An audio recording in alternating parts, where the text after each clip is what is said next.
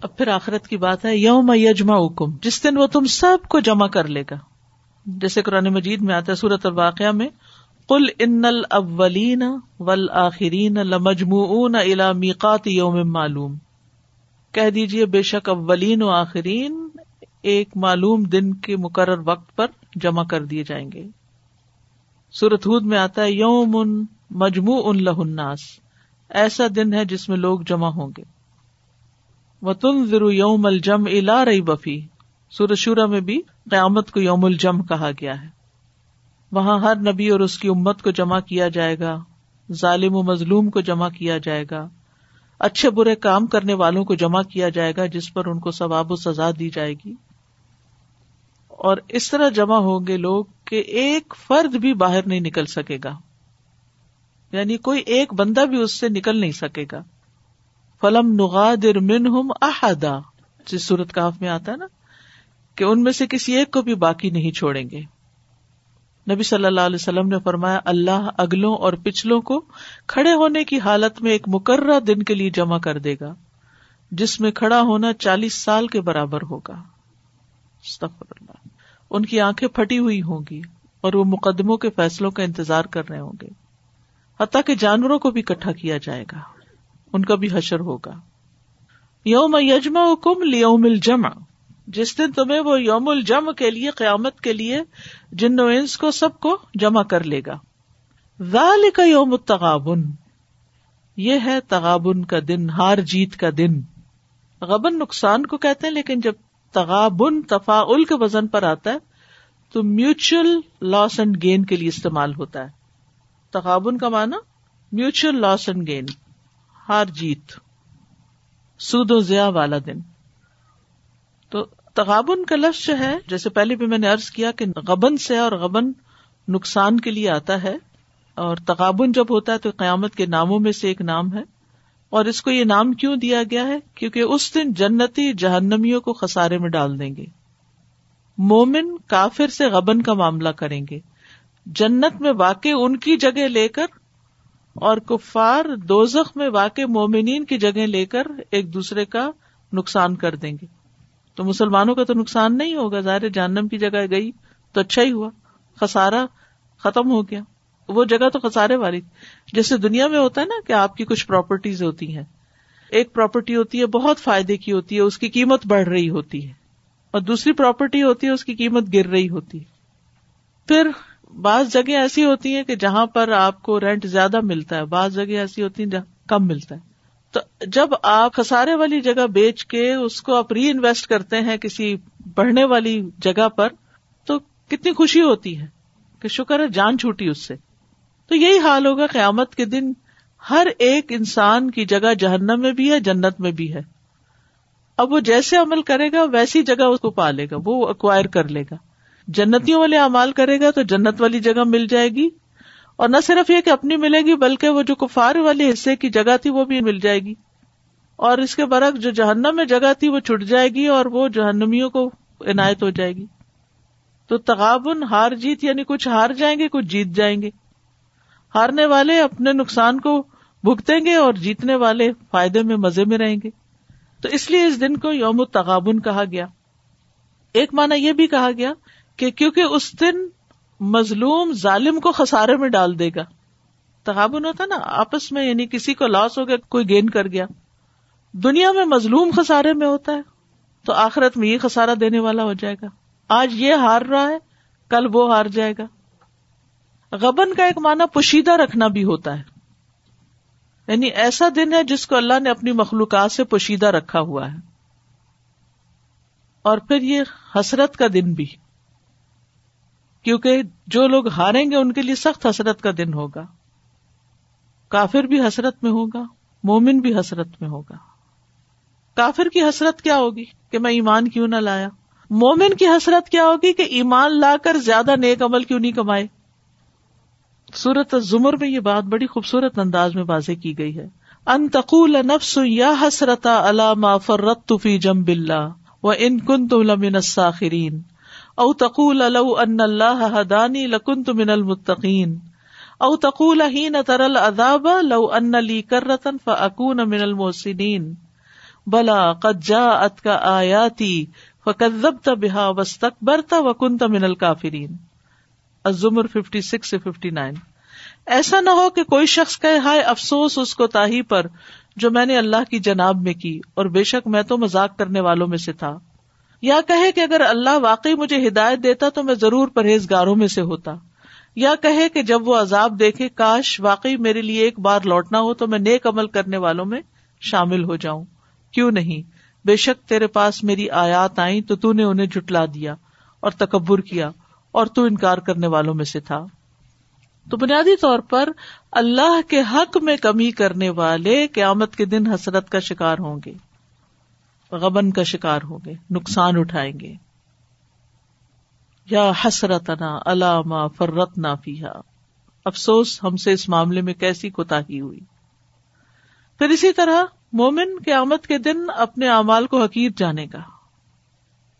نبی صلی اللہ علیہ وسلم نے فرمایا مسرد احمد کی روایت ہے، کوئی شخص پیدا ہونے سے لے کر بوڑھا ہو کر مرنے تک بھی اگر اللہ کی اطاعت میں سر بسجود ہو، سجدے میں سر رکھے رکھے تو بھی قیامت کے دن اس کو حقیر سمجھے گا اور خواہش کرے گا کاش دنیا میں لوٹا دیا جائے تاکہ وہ زیادہ اجر و ثواب حاصل کر سکے۔ پوری زندگی بھی اگر کوئی سجدے میں ہوگا تو وہ کہے گا، کاش میں اس سے زیادہ کچھ کرتا۔ تو آج وقت ہے کہ ہم اپنے ہر لمحے کو استعمال کریں۔ رسول اللہ صلی اللہ علیہ وسلم نے فرمایا، جو لوگ کسی جگہ پر مجلس کریں، لیکن اس میں اللہ کا ذکر نہ کریں وہ ان کے لیے قیامت کے دن حسرت کا باعث ہوگی۔ وہ جگہ دیکھ کے اپنے امال دیکھیں گے، وہ جگہ آئیں گی جہاں انہوں نے اللہ کو یاد ہی نہیں کیا، تو اس پہ پچھتائیں گے۔ کاش کچھ تو یہاں بھی ذکر کر لیتے۔ اور جو آدمی کسی راستے پہ چلتے ہوئے اللہ عزب اجلّہ کا ذکر نہ کرے، واک کرتے ہوئے، وہ چلنا بھی قیامت کے دن باعث حسرت ہوگا۔ اور جو آدمی اپنے بستر پر آئے لیکن اللہ کا ذکر نہ کرے، وہ بھی اس کے لیے باعث حسرت ہوگا۔ تو کوئی جگہ بھی اللہ کی یاد سے خالی نہیں ہونی چاہیے۔ مومن جو ایمان لا کر اپنے رب سے ایک تعلق رکھتا ہے، یہ تعلق پھر اس کا ہر وقت کے لیے جڑ جانا چاہیے۔ کسی وقت بھی اس تعلق سے بے نیاز نہیں ہونا چاہیے۔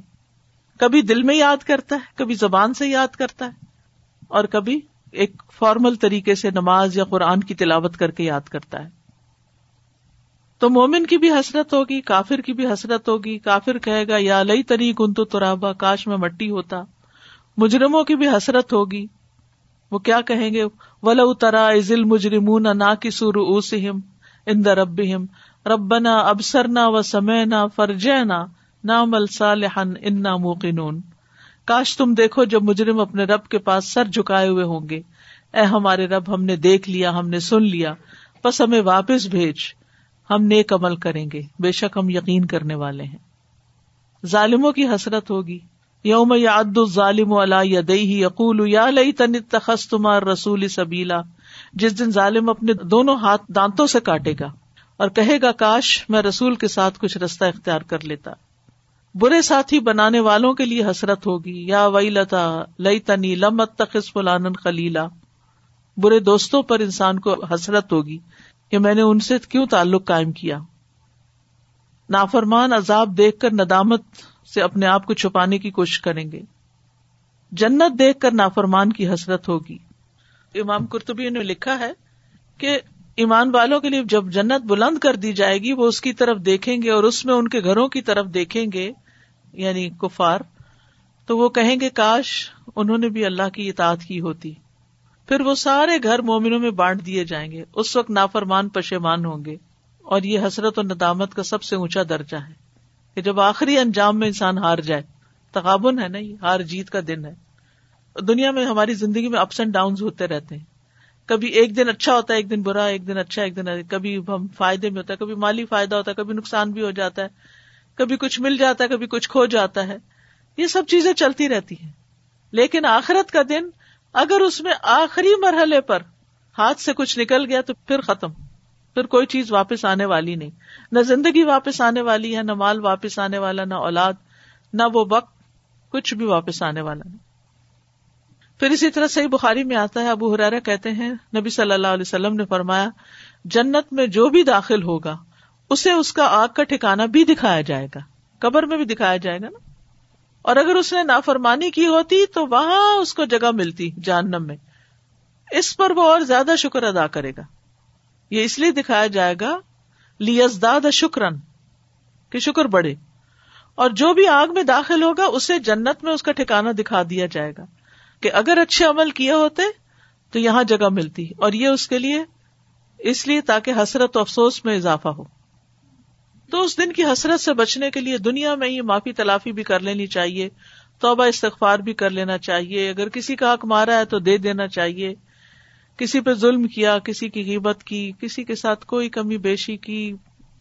حتیٰ کہ اگر غلطی نہیں بھی اور دوسرا شخص کہتا ہے کہ ہم نے غلطی کی تو بھی اپنا معاملہ صاف کر لینا چاہیے، تاکہ کل قیامت کے دن کسی طرح کی حسرت و ندامت نہ ہو۔ قیامت کے دن کا مفلس تو وہ ہوگا جس کے پاس نماز، روزہ، حج زکات ساری نیکیاں ہوں گی، لیکن حقوق العباد میں کمی کی ہوگی، کسی کو گالی دی ہوگی، کسی پہ تومت لگائی ہوگی، کسی کا مال چرایا ہوگا، کسی کا خون بہایا ہوگا، کسی کو مارا ہوگا پھر ساری نیکیاں ان لوگوں میں بانٹ دی جائیں گی، اور پھر بھی حقدار کھڑے ہوں گے، تو ان سب کے گناہ پھر اس پہ ڈال دیے جائیں گے۔ تو اس لیے رال کا یوم التغابن، یہ ڈرنے کا دن ہے، نقصان کا دن ہے۔ حسرتوں کا دن ہے۔ وہ میں امم بلّہ اور جو اللہ پر ایمان لے آتا ہے وہ یا عمل صالحن اور نیک عمل کرتا ہے۔ سالح وہ ہوتا ہے جو حقوق اللہ اور حقوق العباد دونوں ادا کرے، یہ یاد رکھیے۔ سالے کی ڈیفینیشن میں دونوں حقوق کی ادائیگی آتی ہے۔ یو کفر ان سی آتی ہی، تو اللہ تعالیٰ اس کی سیاحت اس سے دور کر دے گا۔ وہ یدخل ہو جنات، اور اسے باغوں میں داخل کرے گا۔ تجری منتاح تہل انہار جس کے نیچے نہریں بہ رہی ہوں گی۔ خالدین افیحا ابدا، جن میں وہ ہمیشہ ہمیشہ رہیں گے۔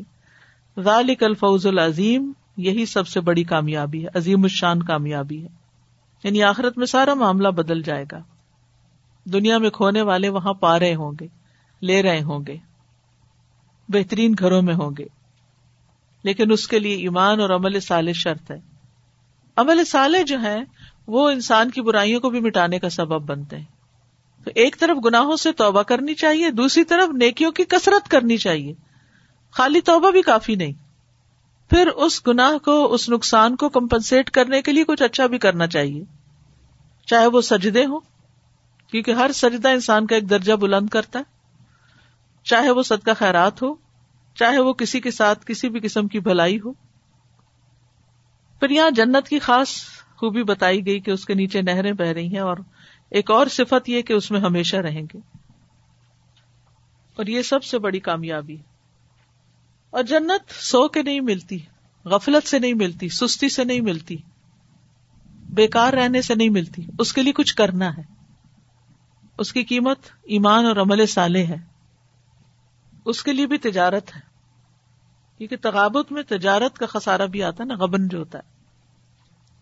تو یہاں انسان کو یاد کرا دیا گیا کہ انسان ایک دن سب انسانوں کے ساتھ ایک میدان میں اکٹھا ہوگا۔ سب کو ان کے امال نامے دیے جائیں گے۔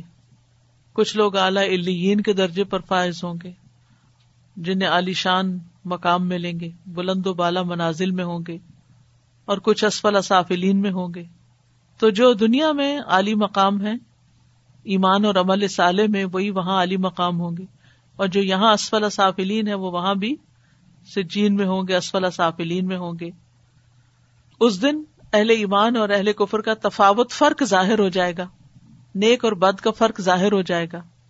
دنیا میں تو سب رلے ملے ہیں نا۔ کوئی پتا نہیں چلتا کہ کون کیا ہے۔ کیونکہ ہم صرف ظاہریت پہ جاتے ہیں۔ اندر کی نیتیں تو کسی کی بھی نہیں جانتے۔ اندر کا اخلاص تو نہیں جانتے کسی کا۔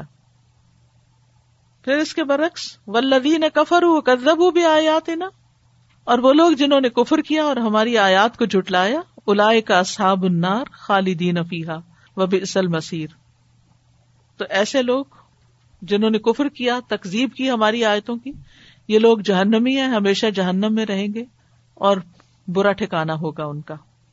یعنی دوسرے لوگوں کا بھی انجام بتا دیا گیا۔ اور یہ بھی انسان کو اچھی طرح یاد رکھنا چاہیے کہ یہ انجام بھی انسان کے لیے اس کے اعمال کو درست کرنے کے لیے کافی ہے، اگر وہ اس کی خبر رکھتا ہے۔ پہلے ایمان اور عمل سالے کی بات تھی، اور یہاں کفر اور آیات کی تقزیب کی بات ہے۔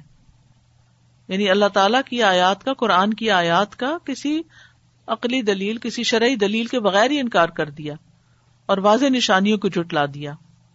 تو ایسے لوگ جہنم میں جانے والے یوم یجمعکم لیوم الجمع ذالک یوم التغابن ومن يؤمن بالله ويعمل صالحا يكفر عنه سيئاته ويدخله جنات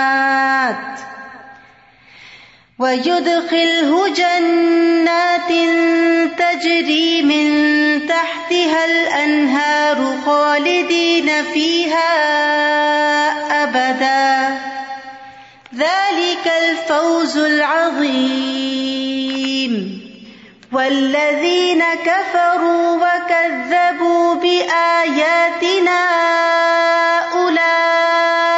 أصحاب النار خالدين فيها وبئس المصير. دونوں کے لیے خالدین فیحا آیا ذالک الفوز العظیم اور یہ اصل مسیر بدترین انجام۔ السلام علیکم۔ استاذہ جیسے یہ لوگ شرعی اور عقلی دلیل کے بغیر ہی جھٹلا دیا۔ تو ذہن میں میرے آ رہا تھا کہ کسی پیشنٹ کو ہی کہا جاتا ہے تمہیں یہ بیماری ہے۔ اور وہ کہتا ہے نہیں مجھے تو نہیں ہے۔ اینڈ دین پھر کہا جاتا ہے ایک اور سیکنڈ اوپین تمہیں تو یہ بیماری ہے۔ اور وہ کافی چیزوں کے ساتھ دلیلوں کے ساتھ ہوتی ہے بات۔ ڈائگنوس جس کو کہتے ہیں۔ پھر کہتا ہے نہیں مجھے تو نہیں ہے۔ گھر جا کے اس کو فالو نہیں کرتا جو اسے کہا جاتا ہے۔ تو وہ ڈینائل میں ہے ڈینائل میں ہے اتنی ڈینائل میں کہ مجھے تو ہے ہی نہیں۔ تو ٹائم بائی ٹائم برا سے برا ہوتی جاتی ہے اس کی صحت اور پھر بلاخر موت۔ بلاخر یا تو موت ہے یا پھر موت اور زندگی کے بیچ میں اس طرح سے ہوتا ہے کہ وہ سمجھ نہیں آ رہی ہوتی کسی کو کہ اس کی کیسے ہیلپ کی جائے۔ تو یہ ڈینائل بہت ہی بری بیماری ہے جو کہ انسان کافی جگہوں پر ڈینائل میں چلا جاتا ہے جہاں موت کی بات آتی ہے۔ کوئی اپنا چہیتا انتقال کر جاتا ہے تو لوگ کافی عرصے تک ڈینائل میں چلے جاتے ہیں یہ تو مرا ہی نہیں ہے یہ میرے ساتھ ایکسپٹ نہیں کرتے۔ ایکسپٹ نہیں کرتے۔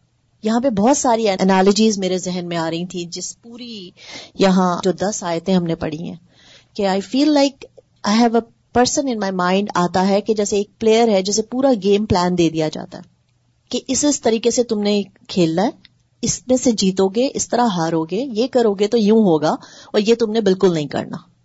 اس کے باوجود بھی وہ جب گراؤنڈ میں جاتا ہے تو اس کے بالکل برعکس کام کر رہا ہے، تو کیسے جیتے گا؟ I mean it's total rebellious coach کی بات ہی نہیں سن رہا گائیڈنس ہی نہیں مان رہا، جو اسے صاف بتا رہا ہے کہ اس سے تمہاری جیت ہے اور اس سے تمہارا ہم سب کا نقصان ہے، صرف تمہارا نہیں، تمہاری وجہ سے اور بہت لوگ بےچارے مارے جائیں گے۔ But it's a clear sickness I would see it's a sickness of heart جس کو سچائی کو نہیں پکڑ رہا، وہ بری چیز کو پکڑ رہا ہے۔ سچائی سے نہیں دکھ رہی۔ سو so, یہ ساری انالوجیز میرے ذہن میں آ رہی تھی اور آئی واز لائک جیسے بچوں کو بھی آپ دیکھیں بہت سی چیزیں سمجھاتے ہیں یہ پڑھ لو یہ کر لو ایسا کرو گے تو یہاں تک پہنچو گے یہ نہیں کرو گے تو کیا نقصان ہوگا؟ کچھ مان جاتے ہیں کچھ نہیں مانتے ماننے والے کہاں پہنچ جاتے ہیں اور نہ ماننے والوں کا کیا حال ہوتا ہے؟ ہم سب جانتے ہیں۔ السلام علیکم۔ ڈاکٹر صاحب میں سوچی تھی جو تغابن مطلب پچھتاوے کا جو وقت سب سے زیادہ جو وقت کا زیان کیا ہوگا اس کے اوپر بہت مطلب انسان کو ہوگا۔ جیسے میں سوچ رہی تھی کہ بار بار دماغ میں آتا اشورا اور رفا کے دن جو تھا ایسا لگا تھا اثر اور مغرب کا تیزی سے گزرا جا رہا ہے اور ابھی یہ تصویر نہیں کی ابھی یہ نہیں پڑھا ابھی یہ نہیں پڑھا۔ تو اس وقت وقت کی بہت کمی کا وہ ہو رہا تھا۔ بالکل۔ پچھتا اچھا ہر جمعے کو ہمارا حال کیا ہوتا ہے؟ جمعے کی آفٹر نون ویکینڈ ہو رہا ہوتا ہے شروع کس قدر ضائع کر دیتے ہیں؟ حالانکہ وہ دعاؤں کی قبولیت کا وقت اور ایک عبادت کا وقت ہوتا ہے۔ لیکن ذکر ازکار کی بجائے ہم ادھر ادھر کے شغل میلوں میں باتوں میں کسی اور ہی موڈ میں چلے جاتے ہیں۔ صبح تحجد کا وقت ہے سو کے گزار دیتے ہیں۔ اللہ تعالیٰ پکار رہے ہوتے ہیں کوئی جو مجھ سے مانگے تو میں اس کو دوں۔ ہم سنتے ہی نہیں۔ نماز کا وقت آتا ہے حی الصلاح حی الفلاح آتا ہے۔ اور ہم چائے کے کپ پہ بیٹھے رہتے ہیں بیٹھے رہتے ہیں لیٹ کرتے رہتے ہیں کرتے رہتے ہیں۔ ساتھ یہاں پہ جیسے تغابن کے بعد اللہ تعالیٰ نے امال سہلے کا ذکر کیا تو میں یہ سوچ رہی تھی کہ اللہ تعالیٰ نے ہوپ دلائی ہے کہ ابھی ٹائم ہے بالکل۔ اس دن کے آنے سے پہلے پہلے امال سہلے کر لو اور امال سہلے کا نتیجہ جنت ہے۔ بالکل۔ جیسے دنیا میں اگر کسی کے نمبر کام ہوتے ہیں یا گریڈ کم میں جاب ہوتی ہے تو انسان کوشش کرتا ہے اپ گریڈ میں جاب کے لیے۔ تو ایسے ہی اللہ تعالیٰ ہوپ دلا رہے ہیں کہ امال ساحلے میں آگے نکلو۔ بالکل۔ سادہ آپ کی رمضان نہ دور قرآن نے مجھے اتنا ہم آئی تھنک کلیشے شاید بچپن سے ہم چونکہ پڑھتے رہتے ہیں آمن عامل الصالحات تو شاید کبھی آئی ڈونٹ نو لائک ویسے ریفلیکٹ نہیں کرے کہ مجھے ایسا لگا میں نے فرسٹ ٹائم اس کو سمجھا ہے کہ اچھے عمل نہ کسی ایکسپینس پہ ہوں گے۔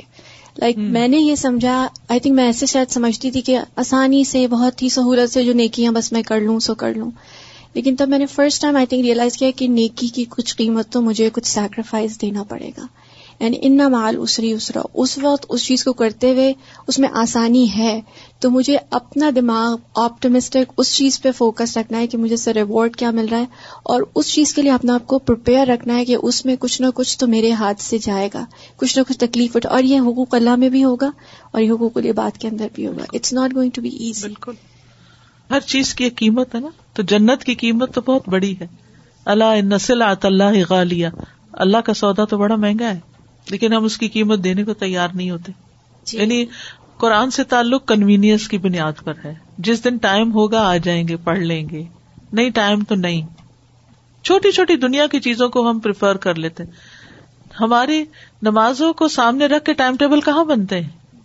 یعنی ڈیلی ٹائم ٹیبل جو ہمارے کام کا ہوتا ہے، چاہے گھر کے کام ہو، باہر کے ہوں، ہم دنیا کے کام جس پرائم ٹائم پہ کرنے چاہیے وہ کر کے اور جو بچا کچا ٹائم ہے وہ ہم اپنی باتوں کے لیے دیتے ہیں، اپنی جنت کے لیے دیتے ہیں۔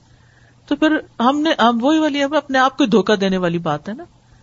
ہمیں پتا ہے کہ کچھ کام کرنے ہی کرنے ہیں۔ اس کے بغیر گزارا نہیں، وہ پوچھے ہی جائیں گے۔ حقوق الباد کی پوچھ ہوگی۔ حقوق اللہ کی پوچھ ہوگی۔ لیکن پھر وہی بات کی ہم اپنے آپ کو دھوکا دیتے ہیں کہ کوئی نہیں، دیکھا جائے گا، اللہ معاف کر دے گا۔ یہاں اللہ تو نبا تو بلّہ بما تعملون بصیر۔ اور علیم ام بذات الصدور۔ یہ ساری چیزیں کیا بتا رہی ہیں؟ کہ معاملہ تمہارا کسی معمولی ہستی کے ساتھ نہیں ہے۔ تھوڑی دیر کے لیے بھی اگر ہم ایک اچھے امیجنیشن کے ساتھ اپنے آپ کو اللہ کے سامنے پائے نا کسی وقت، تنہائی میں بیٹھ کے کبھی سوچا کریں کہ میں اس وقت اللہ کے سامنے کھڑی ہوں اور میرا کچھ بھی چھپا ہوا نہیں۔ انسانوں میں سے بھی کسی کو ہمارا چھوٹا سا کوئی راز پتا چل جاتا ہے اور کتنا ڈرتے ہیں ہم کیا اس کو یہ نہ پتا چل جائے، وہ نہ پتا چل جائے۔ جو بھی بری خبریں زندگی میں ہوتی ہیں، ہم شیئر نہیں کرنا چاہتے۔ تو وہاں پر کیا ہوگا؟ کیا شرمندگی کا عالم ہوگا؟ کیا حسرتوں کا عالم ہوگا؟ تو یہ ہمیں واقعی فیصلہ کرنا ہوگا کہ ہم اپنی کیا قیمت لگانا چاہتے ہیں، کہاں جانا چاہتے ہیں، اور اس کی کیا قیمت ہے؟ پوچھ رہی تھی کہ ہم دنیا میں جب کوئی انویسٹمنٹ کرتے ہیں یا پراپرٹیز بناتے ہیں تو ہم اس کا کتنا خیال رکھتے ہیں۔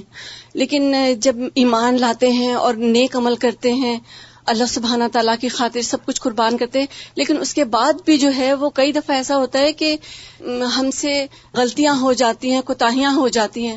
تو آج یوم تغابن کا پڑھنے کے بعد اتنا افسوس ہوا کہ دنیا میں جب کچھ کھو جاتا ہے تو وہ تو پھر بھی حسرت ہوتی ہے۔ لیکن وہاں جب کھو جائے گا اور ملے گا ہی نہیں تو پھر کیا ہوگا؟ تو بہت زیادہ جو ہے وہ ڈر لگ رہا تھا کہ یہ کیسے اب ہو، کتنی اور نے کیا کرے اور کتنی توبہ استغفار کرے۔ بالکل۔ میں آپ سے یہ توقع کروں گی کہ گھر جا کر ان آیات کو، جیسے میں آنے سے پہلے اس طرح پڑھ رہی تھی، جیسے کوئی کتاب پڑھتے ہیں نا، تو انسان ساتھ ساتھ سوچ رہا ہوتا ہے، غور کر رہا ہوتا ہے۔ تو اس طرح پڑھنے سے ایک عجب دل پہ اثر ہوا۔ تو آپ لوگ بھی اس کو اب ترجمہ بھی یاد کریں گے جب۔ ایک تو ہوتا ہے نا روٹین میں رٹ رہے ہیں، بول رہے ہیں، کر رہے ہیں، لیکن اندر کچھ نہیں جا رہا، نہیں۔ اس کو اس طرح پڑھنا ہے جیسے واقعی کو پڑھنے کی چیز ہے اور اس کو پڑھ کے ابزارو کرنا ہے اور شیئر بھی کرنا ہے۔ السلام علیکم۔ ابھی جیسے آپ بات کر رہے تھے کہ ہمارا روٹین ڈیلی جو ہوتا ہے اس کے لحاظ سے کہ ہم جو ٹائم ضائع کرتے ہیں تو اکثر لوگ یہ کہتے ہیں اللہ تو معاف کرے گا۔ ان شاء اللہ اللہ معاف کرے گا۔ بشرطیاں ہم مانگے تو؟